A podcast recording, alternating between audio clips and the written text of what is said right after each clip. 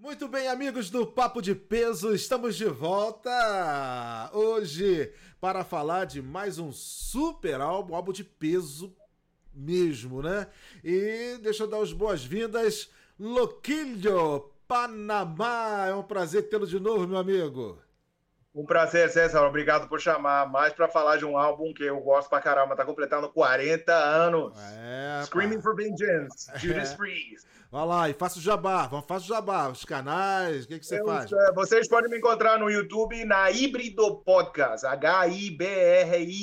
Híbrido Podcast. Ô, Loquídio Panamá. Vocês vão encontrar vídeos meus. Todo mês tem vídeo falando de lançamento de álbum, de single é, experiência em festivais, tem do Lollapalooza, Melhores, do Grammy, Rock Argentino, tem mais de 70 vídeos lá do Loquídio Panamá com híbrido podcast com meu parceiro Gabriel Maciera, do setor visitante. Opa. Híbrido Podcast, Loquídio Panamá. Obrigado pelo espaço, César. Nada. Um prazer estar aqui com o Ricardo Igreja, do Cadinho de Songs, que você também pode escutar no Spotify.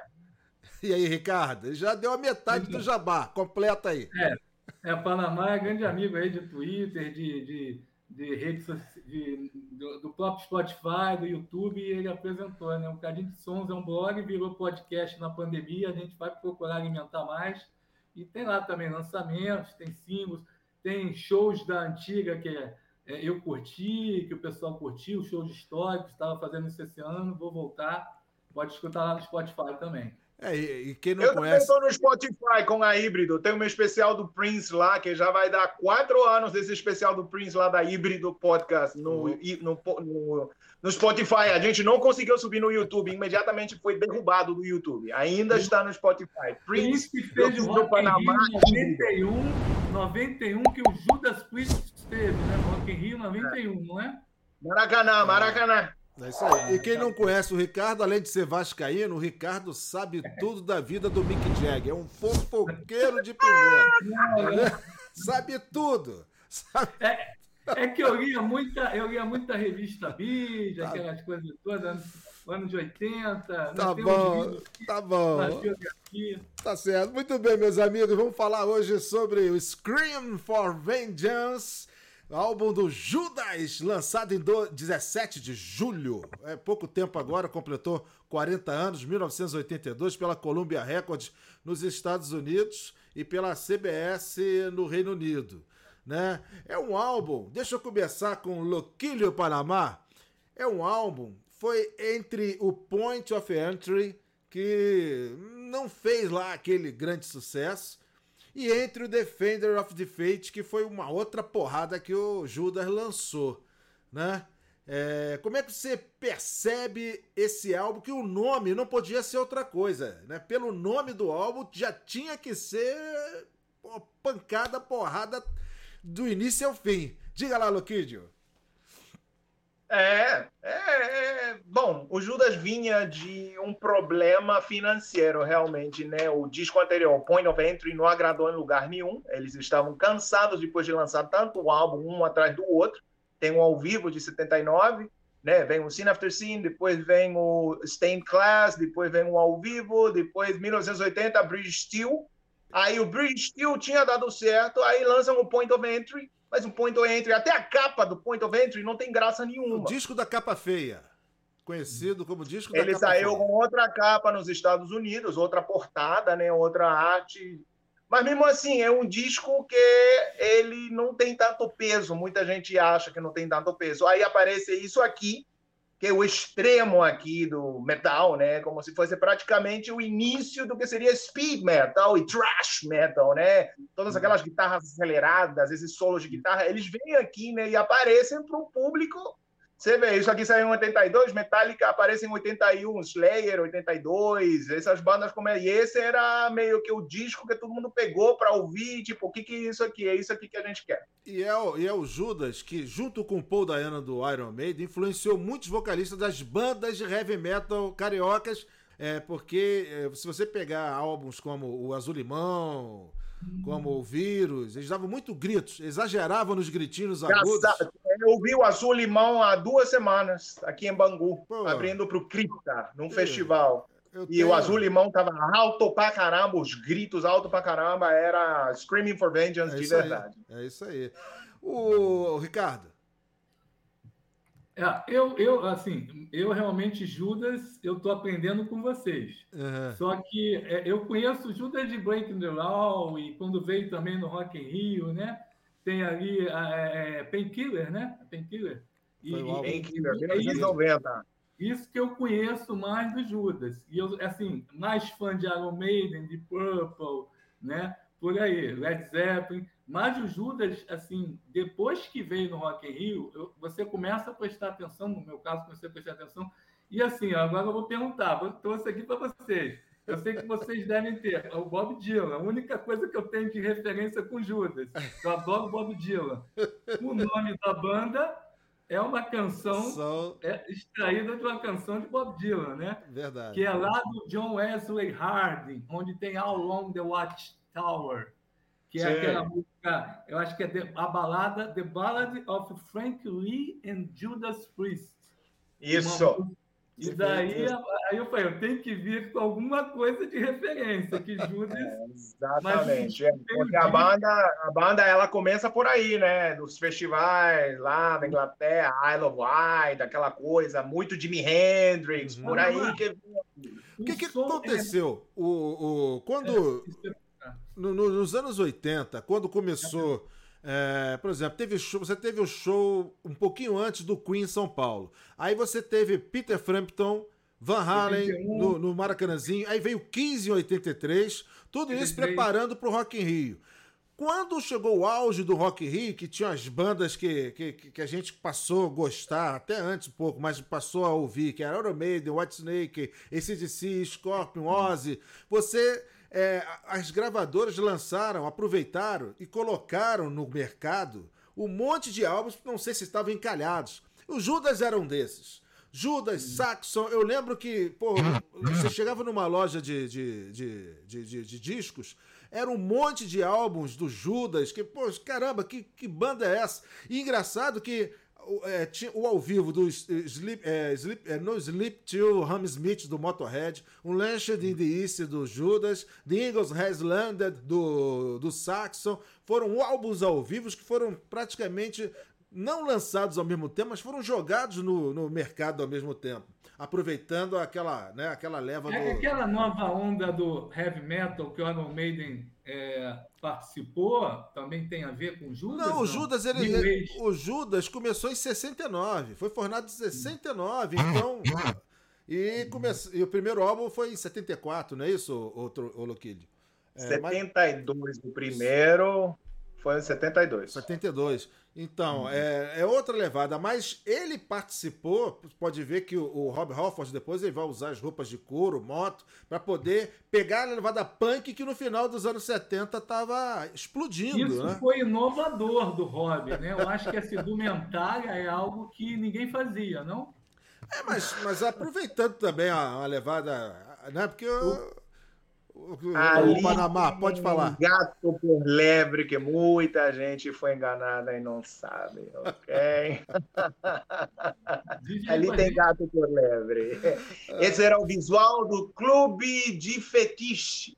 Ah, Entendeu? E se você pega as fotos iniciais do Judas Priest até 77, eles cada um se vestia de uma maneira diferente. Aí o KK Downing, ele decide assim, vem cá, vamos usar isso aqui. E ele decide harmonizar tudo e vira aquele visual de preto e com correntes. Só que para o Rob Halford isso foi um escape. Porque ele via isso no clube que ele ia lá de, de é, pegação, ele, ele, ia, que era a roupa de mulher, entendeu? Ele demorou a assumir essa questão, teve até depressão, eu acho. Né? É, depois que ele saiu da banda, parece que ele assumiu. Ele assumiu depois, quando ele estava na carreira solo. Um especial. Tem dois livros que foram lançados no Brasil. Tem a biografia do Rob Halford e tem a biografia do K.K. Downing. As duas foram lançadas em português, aí você pode enfrentar uma contra a outra e você entende. Em 86, ele teve problema de depressão, porque o namorado dele, ele gosta de fofoca, né? O namorado dele se matou em frente dele, pegou um tiro e se matou em frente dele. Foi. Entendeu? Isso aconteceu na, na residência uhum. dele, na casa dele, em frente dele. Entendeu? Esse é o problema da depressão. Tinha muita droga, muita coisa. Mas a gente está aqui em 82, muito antes disso, entendeu? Sobre o coro, sobre o que vocês estão falando, isso foi uma coisa que o KK, um dos guitarristas, eram dois guitarristas, o Judas Priest se caracteriza por isso, são duas guitarras, entendeu? São duas guitarras, duelo de guitarra, e cada um fazendo um solo, não é uma guitarra rítmica e uma guitarra isso. solo. São e, dois e aí, solos. E aí um que eu acho que houve... Sola. É como se fosse uma resposta entre a guitarra. E aí que eu acho que houve, houve uma influência do, do Judas no Iron Maiden, que também. Sim, mas o Tim Lizzy, o Tim Lizzy também fazia isso. O mas o Judas era mais pesado, sim, entendeu? Sim, Todas, sim. Muitas bandas faziam isso. O que, que acontece com o Iron? Quando o Iron aparece, o Iron vira o inimigo do Judas Priest. Se você pega o livro do K.K. Downing, os caras do Iron Maiden sentavam na passagem de som de Judas para ver, enfrentando o Judas para ver, para tentar ficar, fazer melhor do que eles no show de abertura. O Iron Maiden foi meio que uma dor de cabeça no início para o Judas Priest. Porque você tinha okay? bandas, e... você tinha bandas que um guitarrista tocava numa música e o outro guitarrista solava numa outra. Mas você fazer a saída de um solo de um emendando com outro guitarrista, eu acho que o, o, Judas foi, se não foi o não, precursor, foi um dos primeiros que fizeram Eu reescutei o disco e prestei atenção nisso e falei, caraca, o que eu estou perdendo aqui? Porque essa banda faz algo que eu gosto muito. Que eu gosto muito de é, Tim Lizzy, né? Eu não sei pronunciar uhum. legal. Mas tem a ver. Tim Lizzy está dentro Tim desse... É. Esse conglomerado aí de som britânico, entendeu? Sim. Então, o Judas, você perguntou, ah, o Judas com o Iron. O Judas já existia, então, eles, tipo, inspirados nele, que surge esse New Wave of Heavy Metal, né? New Wave of British Heavy Metal, onde tem aquele monte de bandas que até o Def Leppard foi jogado lá dentro e não fazia parte. Eram Sim. bandas novas em Inglaterra, tinha um monte, tinha o, o Saxo, Angel Wave, Saxo, tinha um, é, um monte de Iron bandas, Angel. entendeu? Mas, Saxo, é, um monte de bandas que não, que não fizeram sucesso. Mas o importante, que eu já vou me adiantar aqui, César, é o seguinte. Esse foi aqui o disco de maior sucesso do Judas Priest. No Brasil, não. No Estados no Brasil, Unidos. Nos Estados Unidos ele foi esse daí. No mundo todo. Esse aqui é o único disco de platina dupla do Judas Priest. Depois desse disco aqui, eles lançam o excelente Defenders of the Faith. Não é platina. Depois lançam o Turbo, disco de ouro. Na época em que o heavy metal e o hard rock era popular época do Bon Jovi, do Poison, do, do todo mundo, e o Judas não consegue disco de platina, eles conseguem com tubo disco de ouro. Eles estão uma turnê grande, todo mundo é platina. Rap é platina, Poison é platina, todo mundo é platina. E o Judas não. E eles mudam no, no tubo. Duplo, no tubo eles vezes, mudam o estilo. somente nos Estados Unidos, 2 milhões de discos. Uhum. Muita, gente, muita gente pensa que os discos mais importantes do Judas são o British Steel e o Painkiller. O, o British Steel, né? É o que eu conheço mais daquela capa característica. Aliás, essa capa é lindíssima também. Do é, essa, essa, capa foi, foi, foi a mudança é. de estilo, justamente é o efeito 3D, que depois veio até Sim. também outras foi capas. Foi plagiada essa capa, não foi, Panamá? Plagiada pela Gap, aquela loja. Eu, eu li alguma coisa sobre isso. Houve um. A capa... O, Ricardo só traz fofoca, César! Meu é, Deus do céu! Ó, a, a, quem plagiou, quem plagiou foi o Doug, Doug Johnson. Tá? Doug Johnson que plagiou. processou a Gap por fazer uma, não sei se era uma camiseta, uma coisa parecida. Mas qual é a capa que o senhor está falando, Ricardo? Essa, é essa aqui? Essa, procura que você vai ver isso aí. O KK Screaming for Vengeance, da, da Águia? Processou em 2012, uma Você coisa vê, assim. o Ricardo começa o programa dizendo, afirmando que não conhece quase nada do, do, do Judas. Mas de, de fofoca ele sabe. Já que ele está falando da arte do disco, eu te digo que é o mesmo artista que fez essa capa aqui o Defenders of the Fate e o Turbo é o mesmo artista que fez as três capas. Você pode ver, comparar as três, botar as três juntas. O Turbo, Oi, o Defenders é um pouco of the diferente, Fate e o Scream for Vengeance. Essa é o mesmo tipo de arte. Ele já faleceu. Essa, essa capa aqui tem o sol, tem o sol por trás da, da águia. Você Essa aqui é a edição de 30 anos. Voltando ao que eu estava falando. Vamos lá, A então. característica do Judas são a, a, o vocal alto, né, agudo, né, os gritos do Halford junto com essas guitarras estridentes em solos de guitarra. São duelos de solos de guitarra, não são guitarras duplas. É uma guitarra e a outra responde. Isso que é Judas Priest. Quando você vai nos créditos das canções, você vê solo KK, solo Glenn, são dois da Glenn Tipton e KK Downing. E um respondia ao outro. Isso que era legal do Judas Priest. Isso aí. Isso que é legal do Judas Priest. pena e a briga. isso passa para gerações de bandas. Se você vai ver Slayer ou outras bandas, são duas guitarras. Também. Tem aquela coisa, um faz é, o solo, o outro responde. Você tem o Jeff Hanneman com o, Kerry King também duelando da mesma forma no Slayer. Hum. É, foi, é, isso aí foi. É, tipo, eles fizeram um cover, né, do Judas, né? O, o, o Sepultura gravou né? música desse álbum. É, o Saxon gravou música desse álbum. É, tem várias músicas que foram revisionadas. Halloween também regravou algumas músicas. E... O Judas Priest vinha do fracasso do Point of Entry. Uhum. Eles lançam isso aqui. De alguma maneira, a canção You've Got Another Thing Coming ah, é vai parar na rádio pop. É muito boa. Começa muito boa. a tocar, começa a tocar, começa a tocar e vira hit single nos Estados Unidos. You've Got Another Thing Coming foi a canção que salvou o Judas. Mas essa é a canção que fez com que esse disco aqui vendesse 2 milhões de unidades nos Estados Unidos. 2 milhões. Aqui muita gente não lembra desse disco. Estou falando aqui, se você fala de Painkiller e British Steel. Esse disco aqui é uma das pedras fundamentais para fazer que o heavy metal e o hard rock estourassem nos Estados Unidos. Isso aqui. E o Judas estava trabalhando para caramba, fazendo turnê com turnê, turnê, sem parar nos Estados Unidos. Entendeu? Perfeito, perfeito. Na época do Point of Entry, que saiu em 81 e foi um fracasso, imediatamente eles vão para Bahamas, vão para Espanha, gravam esse disco, trazem de volta e começam a turnê. Ele poderia ter sido maior se eles tivessem continuado com a turnê.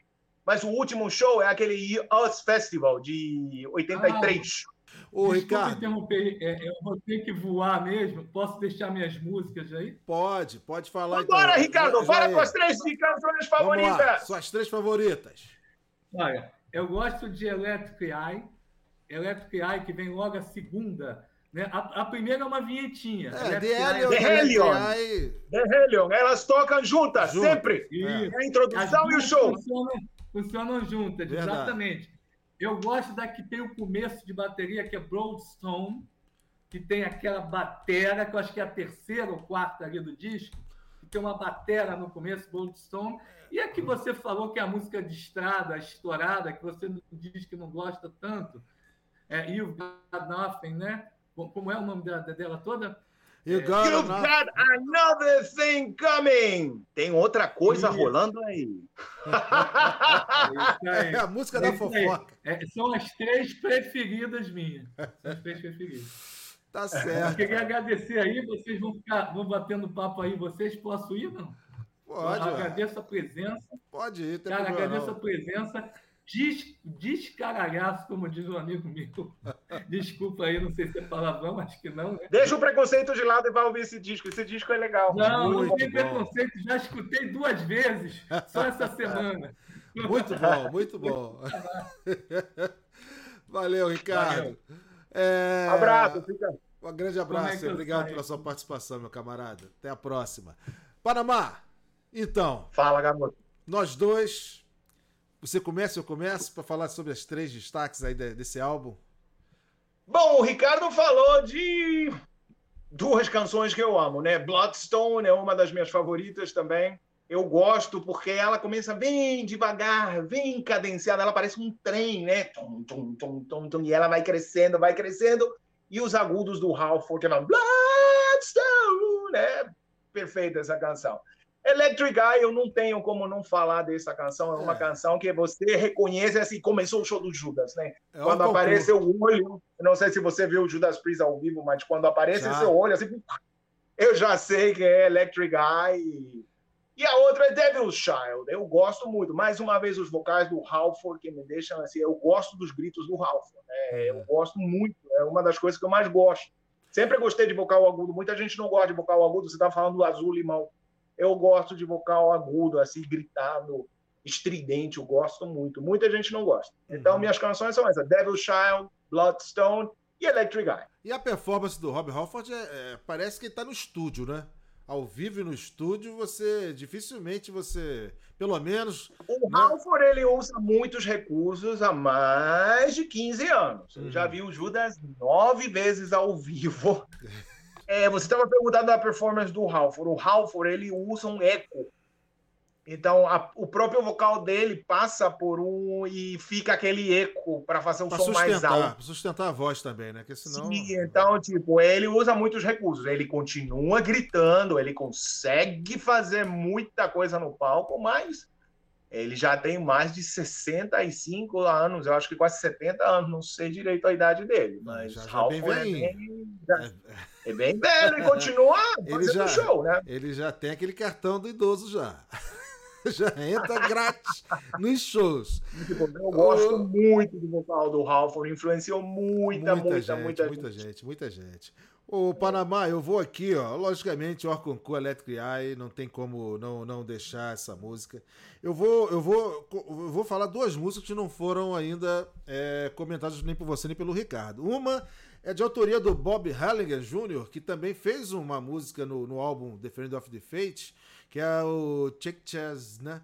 É, check Chase. Foi, check isso foi imposição da gravadora. Isso. A gravadora que empurrou isso aí e eles foram forçados a incluir essas canções. Isso. É uma música comercial, é, mais comercial é, mas eu, eu, eu, eu destaco essa música, eu acho foi bem, é bem, é bem, bem tocada. E a outra, que é o álbum título, a faixa título, né? Que é Screaming for Vengeance, que eu também adoro essa música. A diferença entre uma e outra, ela não, né? a gente escolhe três, mas a diferença entre elas é muito pequena. Né? É um álbum bem coeso, né? Diferente do, do outro álbum que a gente estava falando, isso aqui são dez canções, né? E ele é bem coeso, né? Se você vai ver que é The Helio, né? Uma vinheta, são nove canções, entendeu? Então, se você vai ver, a que mais diferente talvez seja Julgar Another Thing Coming. É a mais diferente de todas. Se você uhum. vai botar Bloodstone, Screaming for Vengeance, Electric Eye, Devil's Child, elas são muito parecidas. Muito é, bem. Entendeu? Conversamos aí. mais um aqui com você, César. Papo de peso, 40 anos do Scream for Vengeance. Panamá, mais uma vez, muito obrigado pela sua participação. Prazer tê-lo aqui no nosso programa. Espero não ter falado demais, né? Eu falo, eu sou muito prolixo, César. Depois você edita, corta é... o que tiver. Quem quiser me acompanhar, eu estou na Híbrido Isso. Podcast, H-I-B-R-I-D-O. No, eh, tem no Spotify, tem no YouTube, tenho vídeos todos os meses com singles, com álbuns dos lançamentos do mês, junto com meu parceiro Gabriel Maciera, Híbrido Podcast. Procura Loquijo Panamá, Híbrido Podcast no Spotify, eh, no Spotify ou no YouTube, que você encontra essa pessoa aqui. Um prazer estar com você, Papo de Peso aqui, César Mackenzie. Obrigado por chamar. Chame sempre. Opa, Bom dia, boa noite, boa madrugada. Vou te explorar bastante, pode ficar tranquilo. e ó, um tanto prazer. no canal, tanto no canal aqui do Papo de Peso, como também no canal do Loquilho, Pala, Loquilho Panamá, é assim, né? Loquilho.